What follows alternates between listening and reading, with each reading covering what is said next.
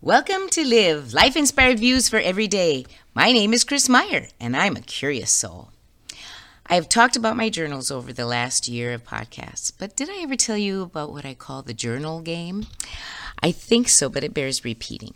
It's a game I have played with my students or groups of people over the years, and and in it, I usually let someone choose a number between 1 and the last page that I have written on so far in my current journal. Then I read what is on that chosen page, and nearly always an interesting conversation ensues. This week, I decided to play the journal game so that the journal could host the topic for this podcast. I asked my husband Donnie to pick a number between 1 and 222. He chose number 187.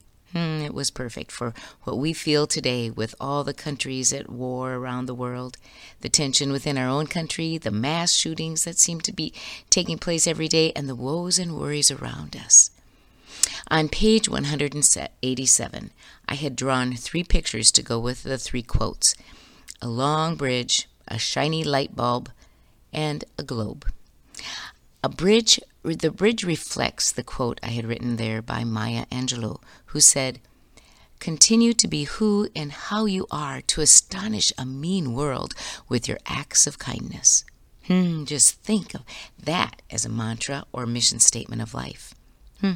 What if every morning we would look in our bathroom mirror and say, Today I will continue to be me and in all I do try to astonish this mean world with acts of kindness what kind of energy would come from within us to affect our day, who we meet, and what we do. What would it look like if you tried to do it for one day? What would you sound like? What would you feel like at the end of the day after trying to astonish those in your day with kindness after resisting complaining about the driver in front of you, the slowness of the clerk, a mistake someone made on your order, or having to clean up after someone in your family, or just being cynical. What would it be like if our goal was to astonish others with our kindness? I drew the shining light bulb next to a quote by Jonas Salk, who discovered the polio vaccine.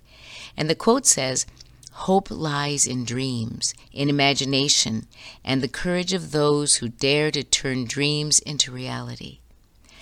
This quote reminded me of the time that I was at Mayo's St. Mary's Hospital in Rochester. I read how the nun, Sister Alfred, started a school in Rochester, Minnesota. After the deadly tornado of 1883, much of Rochester was devastated and claimed many lives. Well, Sister Alfred reached out to the local doctor, William Mayo, to start a hospital. Well, he didn't think there would be enough patients after they recovered from the tornado to keep the hospital running. But Sister Alfred persisted and asked if he, if she and the other nuns would raise the money to build the hospital, would he run it? He agreed.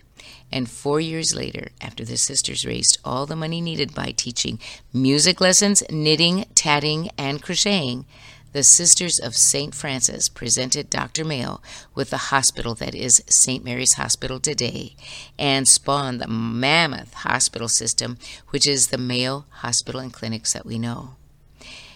Sister Alfred and her comrades, with courage, dared to turn dreams into reality. Do you have an idea that if you dared greatly and with courage in your heart may become something meaningful, big or small, to help this world in some way? Lying next to the third quote on page 187 is a picture of the world with a simple sentence Peace is the soil where hope takes root.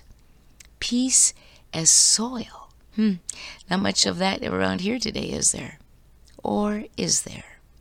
As I mentioned earlier, it is hard not to fill our minds with worry and foreboding today. Perhaps the soil of peace need not be equated with countries, states, families, or friendships. Maybe the soil of peace is within us. That is where peace begins, and we fertilize it with our choices. Last week, I listened to Shankar Vedantam, who hosts the podcast Hidden Brain. He talked about how less is often more. He cited several examples, but the one that I noted especially was the benefit of cutting down on how much news we listen to or watch. Perhaps, he said, just read the newspaper once a day. He went on to say that those who cut down on the number of news feeds they follow on Facebook, Twitter, Instagram, etc., were much less anxious and depressed. Perhaps the quote is true. We can nurture the growth of hope by choosing to focus on peace within, even when we cannot control the lack of peace around us. That was page 187 in my journal. Hmm. Look what comes when we think about a quote and connect it to some things that we have learned or heard throughout our lives. Thinking makes us deepen. This week, on your bathroom mirror, write, Astonish with kindness, dare to be courageous, and choose peace. Join me next Monday for Live Life Inspired Views for Every Day. I'm Chris Meyer, and I'm a curious soul.